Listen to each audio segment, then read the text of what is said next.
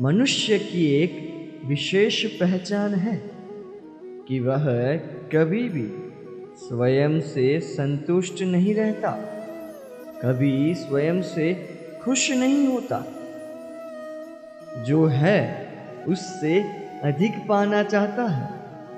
जो पा लिया उससे आगे बढ़ना चाहता है, अपने जीवन में बदलाव अर्थात परिवर्तन लाना चाहता है।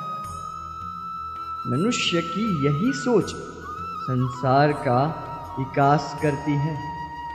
किंतु मनुष्य अपने जीवन में बदलाव के लिए सदा ही किसी और मनुष्य वस्तु या परिस्थिति की खोज करता रहता है और अपने अंदर झांकना भूल ही जाता है।